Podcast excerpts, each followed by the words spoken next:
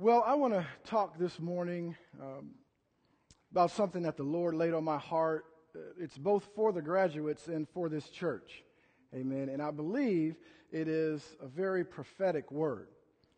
All right. And it's a word from the Lord. So I'm listening just like you're listening because this word is not something that I just sat on, at the desk or sat on the couch and sort of found some scriptures and wrote down some points.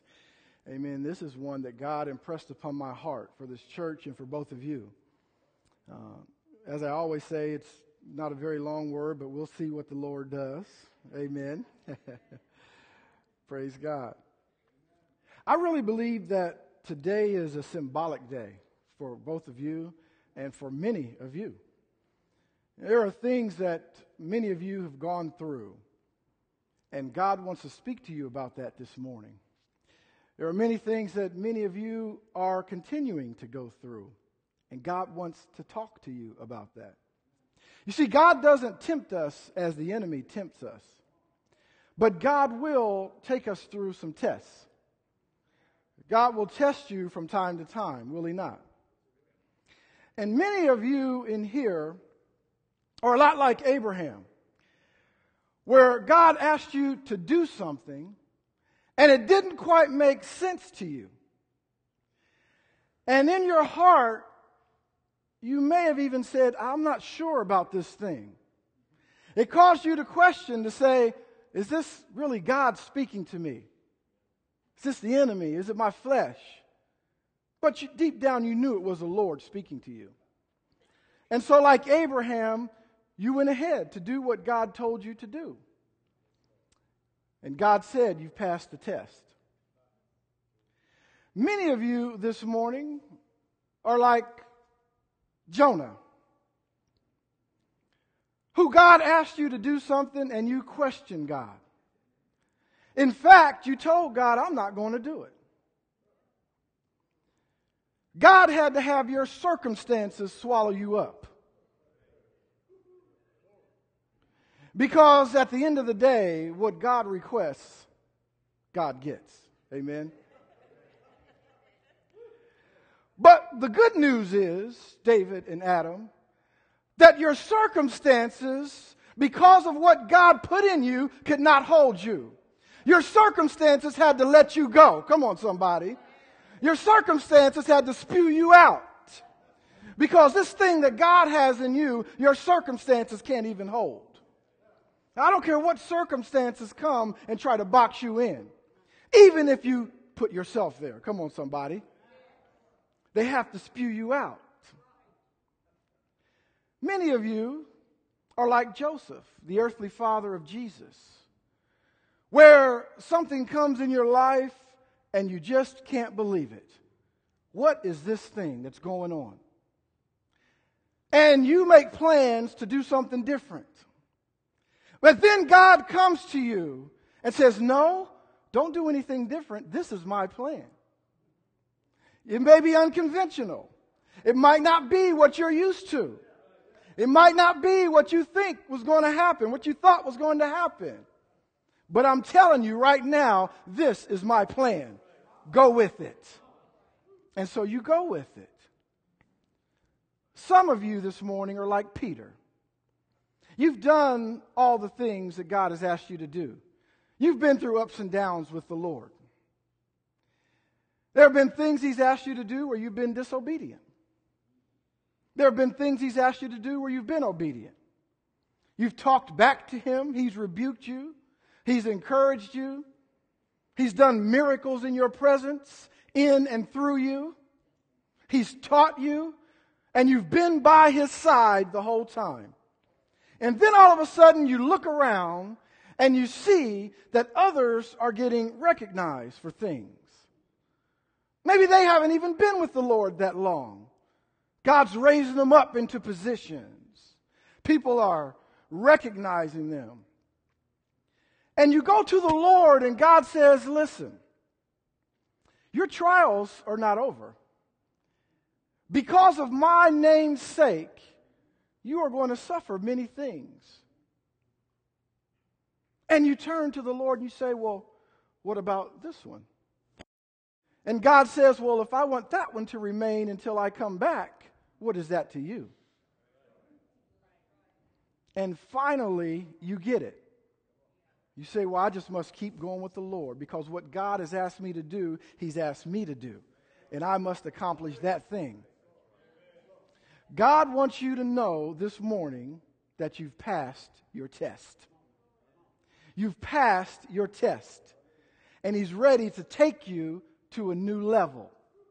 He's ready to open the door and for you and to empower you to walk through this door to a new thing.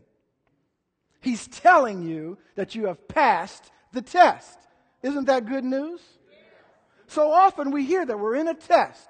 You're in the oven, Lord. Just, in, you know, He's telling you you're in the oven. Just enjoy it. Just enjoy baking in the oven until I'm through with you. And you got to hold on to His unchanging hand as you go through the test. Well, this morning, the word of the Lord is that you have passed the test you have graduated and you're ready to go to the next level. You're ready to go to the next level. Come on. If you have your Bibles this morning, turn to the book of Revelation. I want to talk this morning from the subject, All Things Made New. All Things New. Revelation chapter 21 God began to prophesy, and I believe He's prophesying to us this morning. He's prophesying to these two graduates up here. He's prophesying to this congregation, and He's prophesying to you this morning. Word of the Lord came to John and said this He said, Now I see a new heaven, in verse 1, and a new earth. For the first heaven and the first earth have passed away. And there was no more sea. Then I, John, saw the holy city, the new Jerusalem, coming down out of heaven from God, prepared as a bride adorned for her husband. And I heard a loud voice from heaven saying, Behold, the tabernacle of God is with men. And he will dwell with them, and they shall be his people. God himself will be with them and be their God. And God will wipe away every tear from their eyes. There shall be no more death, There shall be no more sorrow, nor crying there shall be no more pain, for the former things have passed away. Then he, he who sat on the throne said, Behold, I make all things new. Now, very often, what the Lord will do, David and Adam, is he will open the curtain to life and he'll let us see way ahead and he'll give us a glimpse of the future. Just like he did for us here in, in, Revelation. He's giving us a glimpse of the future. He's telling you what you will be. He's telling you what the end game will be. He's telling you he's, he's going to raise you up to a great place. And then, you know what he does? He closes the curtain back. And now you have to walk through to get to that place. God is a God that loves to do new things. He loves to make things new. God is a God who sometimes loves us to hit the reset button and start over again. I don't know if you remember, but I've talked before about God is a God who never gives us a third chance. Because after He's given us a second chance, He forgets about everything else. And now you're on your first chance all over again. Now, that doesn't absolve us of responsibility. That doesn't absolve us of circumstances and consequences, of course. Should we sin, Brother Chris? God forbid, Paul said. God forbid. No. For godly sorrow brings repentance, However, we have an advocate with the Father. The Lord Jesus Christ is forever our counselor for us, covering our sin. He is forever our counselor. He is the blemished and spotted lamb. He was clean, but he was killed. His blood ran out for us. And now we can come into the presence of the Father. God loves to do a new thing. He loves it when we come to Him and say, Lord, I can't do this thing. I've tried to do it my own way, but I just can't do it. And He says, okay, now finally, you're getting it. You're understanding that you can't do anything without me. Now come to me because I have everything that you need. I have the power that it takes to accomplish what I've called you to do. I have the finances that it takes. I have the forgiveness and the love that it takes. I have the endurance to put in you that it takes. Come into my presence, he's telling you. And I will cause you to accomplish everything that I have set before you. Well, God gives us a glimpse of the future, but even in our travels, saints, God loves to do new things. Turn over to the book of Isaiah, and I'll show you what I'm talking about. Even in our walk with the Lord, He continues to do a new thing in our presence. Oftentimes, we walk with the Lord and in life, we feel that things get stale. Maybe in your relationship with your spouse, maybe on your job. Even at church, sometimes we feel like things get stale. And I have one thing to say to that type of statement. The only reason things are ever stale is because you make them stale. We allow them to get stale. I can tell you, if you follow the Lord and are obedient to Him, things will never be stale. Because God is not a stale God. God loves to do new things. He loves to open up new doors where there are no doors. In a dark place, He loves to open up a door and bring in light. In a desert place, He loves to bring up grass and vegetation where no one else could plant seed. Come on, somebody. Isaiah 43. I'm looking at verse 16. Thus says the Lord. Now listen to this. Who makes a way in the sea and a path through the mighty waters. Who brings forth the chariot and the horse, the army and the power. They shall lie down, they shall not rise. They are extinguished. They are quenched like a wick. Now, listen to what God is telling you this morning. Remember, this is a prophetic word this morning. Do not remember the former things, nor consider the things of old. Behold, I will do a new thing. Now it shall spring forth. He said, now it shall spring forth.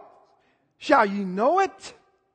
I will even make a road in the wilderness and rivers in the desert. God is speaking to us this morning, saints. And He's telling us that He is about to do a new thing. And the thing that got me with that verse of scripture that we just read was that next statement when he said, Shall you know it? Because many of us think we know. When we hear the Lord's going to do a new thing, we say, Oh, yeah, I thought he was going to, you know, do that. I, I figured, you know, we would, you know, change this or change that. But God is telling you this morning, Shall you know it? In other words, you don't know what I'm going to do. But it's going to be a new thing. And we heard the word of the Lord this morning through the two sisters. It said, listen, you got to be able to step out if you want to go deeper. There's, there's, there's moments when God will bring open that curtain and He'll give us a glimpse of the future. But every step you take, you can't expect the curtain to be open to see where you're stepping. Come on now. And that can make some of us fearful. But just like David said, listen, I remember when I slew the bear. I remember when I slew the lion. I've done those things. But guess what? I'm putting those things aside. There's a whole new giant here now. Only, the only thing I remember from those things is that God brought me through it. Doesn't matter what it was. All I need to know is God brought me through it. And if He'll bring me through that, He'll bring me through this victoriously. He's telling you this morning that you are victorious. You don't have to raise your hand, but anybody here sometimes feel like you're in a dry place in your life? Feel like you're in a desert place? God said that I am the God that makes a river in a dry place. God loves to bring a river right through a dry place. Come on. You ever felt like you were drowning? You ever felt like things were, there were so many circumstances uh, uh, around you? You know, my wife's pregnant. I've got this one master. I'm trying to go for this other master's. I got, now I'm going to IUPUI. Everybody's expecting me to live up to all of these standards because I got this scholarship and I got all these uh, honor society and double honor society and triple honor society. I got all these things on me. Now my dad and mom are expecting me to live up to these things. How am I going to provide for my family when I'm trying to go to school? It's just too much. But I want to tell you this morning that God said, listen, I make a way in the sea. I open it up so that you can walk right through it. Everything around you. But the path before you is dry. I'll raise it up. And when the enemy comes in, like a flood. I raise a standard against him. You will be victorious. By the way, that thing hit me about when God said, I'll make rivers in a dry place. You know, one of the things I think about when I think about rivers in a dry place is usually everywhere I see water, I see life. Now, scientists will argue with you that it doesn't take water necessarily to have life. That may be true. There may be some places where there's some amoeba. I mean, you guys are well educated, uh, or, or some type of life, some form of life where, that doesn't need water. But here's what I can tell you is when I do see water, I usually see life. Where there is water, there is life.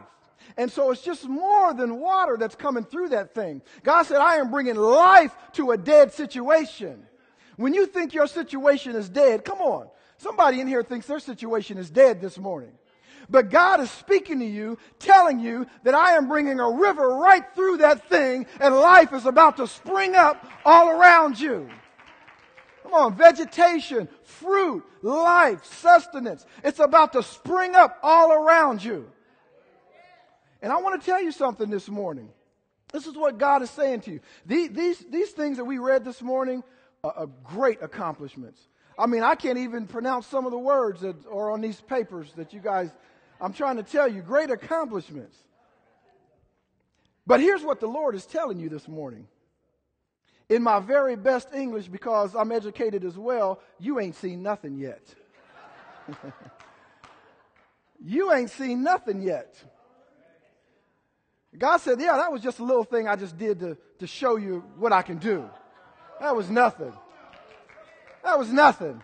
That was just a couple of free throws with my eyes closed. That was nothing. Wait till you see how I dunk from half court in your life. Come on. Wait till you see what I'm about to do.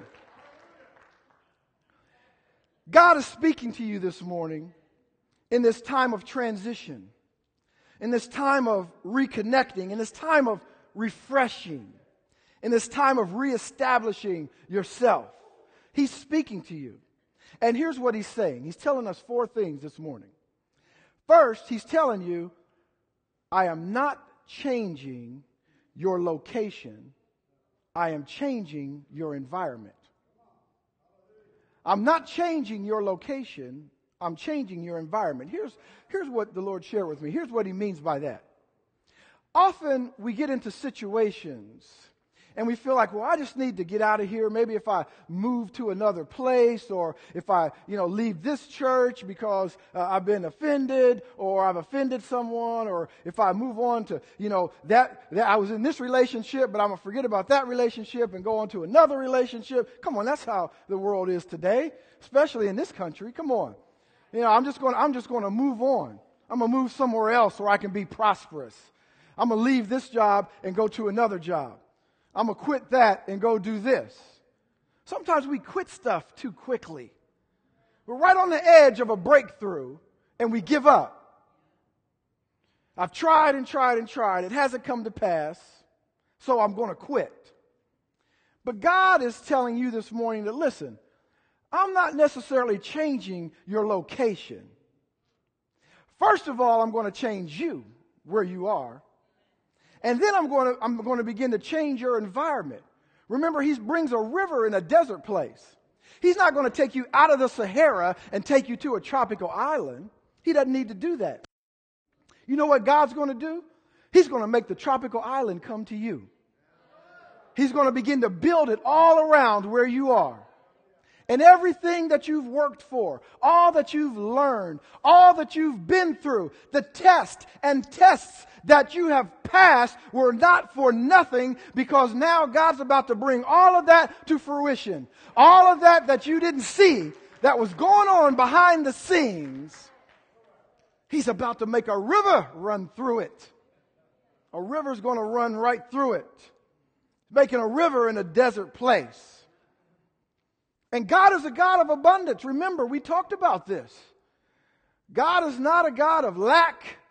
He is not a God of a little bit. We don't serve the God of a little bit. We serve the God of more than enough.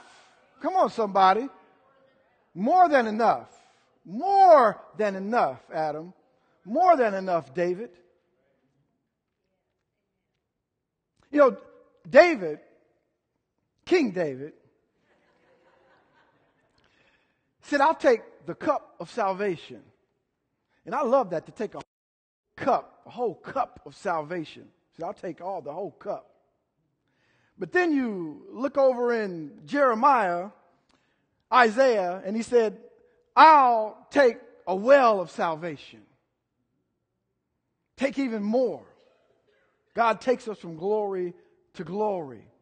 And you look over in Jeremiah, he said, I'll give you a fountain, a fountain of salvation. God goes from a cup to a well, to a fountain. But he didn't stop there with the endless fountain. Because when Jesus was in the temple, he stood up before everybody on that great day of the feast and he cried out and said, if anybody is thirsty, come to me and I'll give you a drink and out of your belly will flow living waters and it will be never ending. God is a God of way too much. More than enough. Come on.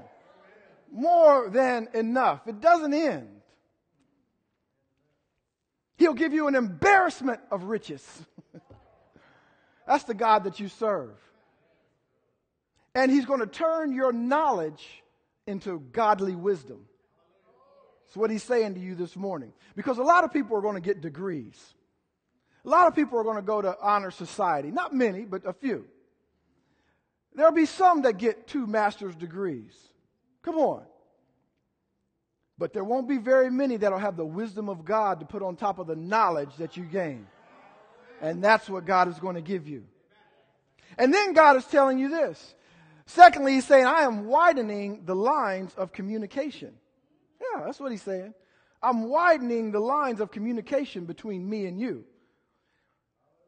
You see, Jesus is telling you that now that you have passed this test, there were times when I told you things in that test and you weren't really sure. You were kind of like Gideon, you know, and you needed me to show you, and then you needed me to show you again before you believed me, and I went along with it. You were like Thomas, who said, you, I have to see it, right? You're from Mississippi. I got to see it to believe it, the show me state. And he said, I went along with it. But now you've passed that test. Now we're going to another level. And on this level that I'm taking you to, I'm going to need you to be in lockstep with me. And I'm going to anoint your ears so that you will hear and understand every word that I speak. And you're going to know, you're going to know that it is my voice. Over in John 10, he said, My sheep, I am the good shepherd. I know my sheep, and they know my voice. How many know you know the voice of your father?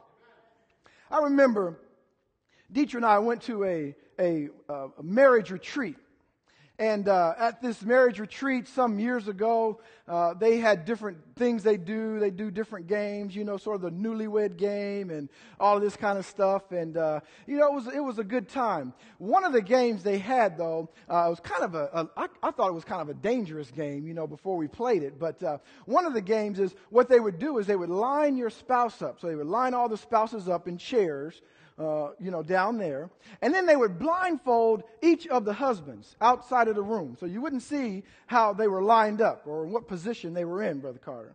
And then you had to go in one by one. You were blindfolded and you had to go along to each lady and they would disguise their voice. And they would say something like, Hi, how you doing? You know, and they would disguise their voice. And you had to go along and pick out which one was your wife? I thought, now this is kind of a dangerous game. I don't know if I want to play this game. But I can tell you, without the shadow of a doubt, I was going along there. I said, oh, that don't that. And when it came to Dietrich, it was no doubt. I don't care how she disguised her voice. I knew beyond a shadow of a doubt that that was her voice. This is the place that Jesus is taking you to. No longer are you, there's still going to be confusion coming at you and all sorts of radio signals and people talking in your ear, professors, fellow students, parents, all kind of people, you know, talking to you. But the Lord is telling you, and He's telling you today, that the level that I'm taking you to, you're going to know my voice and you're going to know it clearly. You're going to know that it's me that's speaking to you. Because this level, we're gonna, you're going to have to know every step. Go right. You're going to have to go left. Go left then right. You're going to have to know. You're going to have to know this level that God is taking you to. He says, I am widening the lines of communication. He said, Call on me. My sheep hear my voice. I know them and they follow me. And then, thirdly, he said, I am placing you in a position of boldness. Time is over to, to, to, for us to be shrinking back. That time is done. We're going to a new place and a new level. We know who we are. We sing it, I know who I am. Well, if you know who you are, then you go with boldness wherever God sends you. Because it's not about, see, here's the thing. We're always worried about the result. If I go here and tell this person about Jesus, or if I go here into this class, am I going to get a C or am I going to get a B? It's a hard class, or whatever assignment it is, we're worried about the result. But God is saying to you this morning, don't worry about the result. The result belongs to me. What you need to worry about is obedience. That's it. All you need to do is obey me with boldness. And the result is the result. Whatever happens is what I wanted to happen anyway. That's what God is saying. He's already seen it. He's seen the end from the beginning.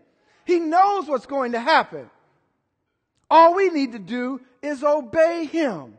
I'm putting you in a position of boldness. Ephesians 6:19 says this. Says, "And for me that utterance may be given to me," Paul says, "that I may open my mouth boldly to make known the mystery of the gospel."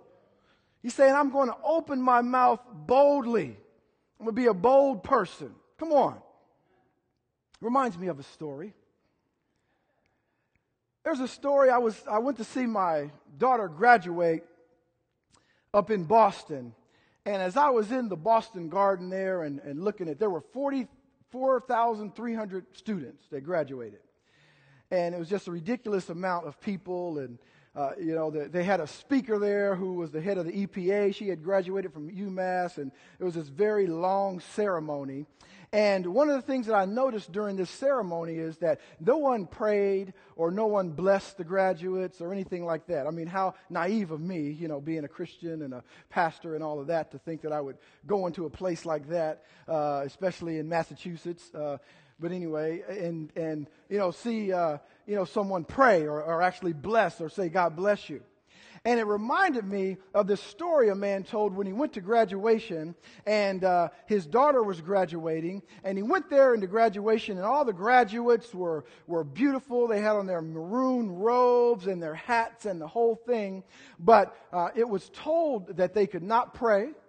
Course, you know, you cannot pray. You cannot make any references to God or Jesus or anything like that. And uh, many of the graduates actually were Christians. And so they were kind of distraught by this thing. We can't even pray at our graduation. And uh, so all the parents were there. They were proud. And, you know, all the students uh, uh, were there. And people came up and they gave speeches and they did this whole thing. And uh, so it was, you know, it was nice for what they did. Uh, but, you know, it was kind of, you know, it was kind of dead a little bit because, you know, they really were expecting some type of prayer or some type of blessing, you know, as they went on to the next phase of their life. Well, the valedictorian uh, was to give a speech. So she came up uh, to the mic, and her speech lasted all of about three seconds. And uh, then he, the father realized that they had planned this. She came up to the mic and very loudly sneezed, Achoo! And all the students said, God bless you. and so they went away with a blessing anyway. You have to be bold in the Lord. Be bold. Don't worry about the result. He's placing you in a position of boldness because He's empowered you. And then finally, He says, I am empowering you for good success. How many know Joshua 1 8, where he told Joshua, These words, come on, the words of this book should remain in your mouth that you should observe to do all that is written therein. God is speaking to you this morning. That you shall make your way prosperous and you shall have good success. Good success. God wants you to have good success. How many know there's a difference in the types of successes that you can have? There's a good success and there's a bad success. I've heard too many stories. First of all, we, we relate success to money too often, which that can be part of it. But when you think about it, I've heard too many stories, folks, of people gaining money. Maybe they come into new money, or maybe they hit the lottery, or maybe their, uh, their business takes off. All right? Uh, they graduate from IUPUI with a 6.0 and they start their business in mechanical engineering and it takes off and they have $16 million by the end of their third year and they're just successful. But all of a sudden, people start asking them for money. Their families getting on their nerves. Then people trying to break in their house, so they got to get a new security system. Then somebody figures out that security system, so you got to get a new security system. Maybe they find a girlfriend and get married. Their wife gets kidnapped because the person wants some money. I mean, on and on. Who knows? I don't call that good success. To me, that's bad success. But the success God gives you, He gives, He offers some protection with it. And I don't mean the mafia kind of protection now. Come on. But I'm talking about He puts a hedge around you. Come on. That's good success. We look at success, all wrong. Reminds me of a story. There was this American businessman. American businessman was at the pier of a small coastal Mexican village. Listen to this, you guys. When a boat with just one fisherman docked there. Now, inside the small boat were several large yellowfin tuna. The American complimented the Mexican on the quality of his fish and asked how long it took to catch them. The Mexican replied, Only a little while. The American then asked why he didn't stay out longer and catch more fish. Well, the Mexican said he had enough to support his family's immediate needs. Then the American then asked, But what do you do with the rest of your time? So the Mexican fisherman said, Well, I sleep late, I fish a little, play with my children, take a siesta with my wife, Maria, stroll into the village each evening to relax, and play guitar with my amigos. I have a full and busy life, senor. Well, the American scoffed. well, I'm a Harvard MBA and could help you if you'd like me to. You should spend more time fishing and with the proceeds, buy a bigger boat. You could buy several boats even. And eventually, you would have a fleet of fishing boats. Instead of sell selling your catch to a middleman, you would sell directly to the processor, eventually opening your own cannery. Boy, this guy's got big ideas. He said you would control the product, processing and distribution. You control all of that. You would need to leave this small coastal fishing village and move to Mexico City, then LA, and eventually New York City, where you will run your expanding enterprise. This is big time. The Mexican fisherman asked, But, senor, how long will all that take? To which the American replied, 15 to 20 years. You can do it, 15 to 20 years. But what then, senor? The American laughed and said, Well, that's the best part of it. When the time is right, you would announce an IPO and sell your company stock to the public and become very rich. You would make millions. He said, Millions. Millions, senor. Then what?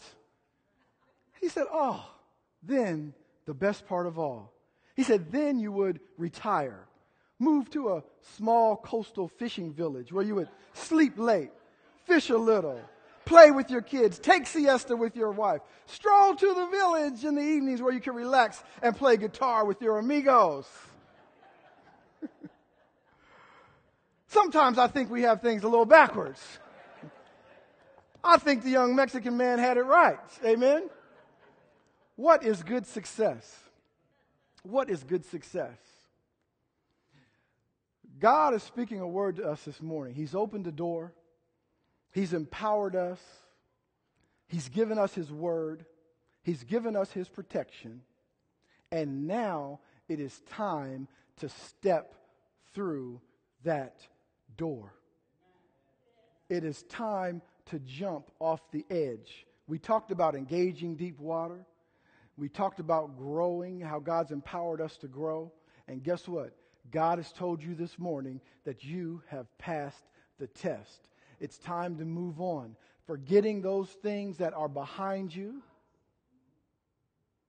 pressing on toward the mark for the prize of the high calling. Finally, what does that mean for you?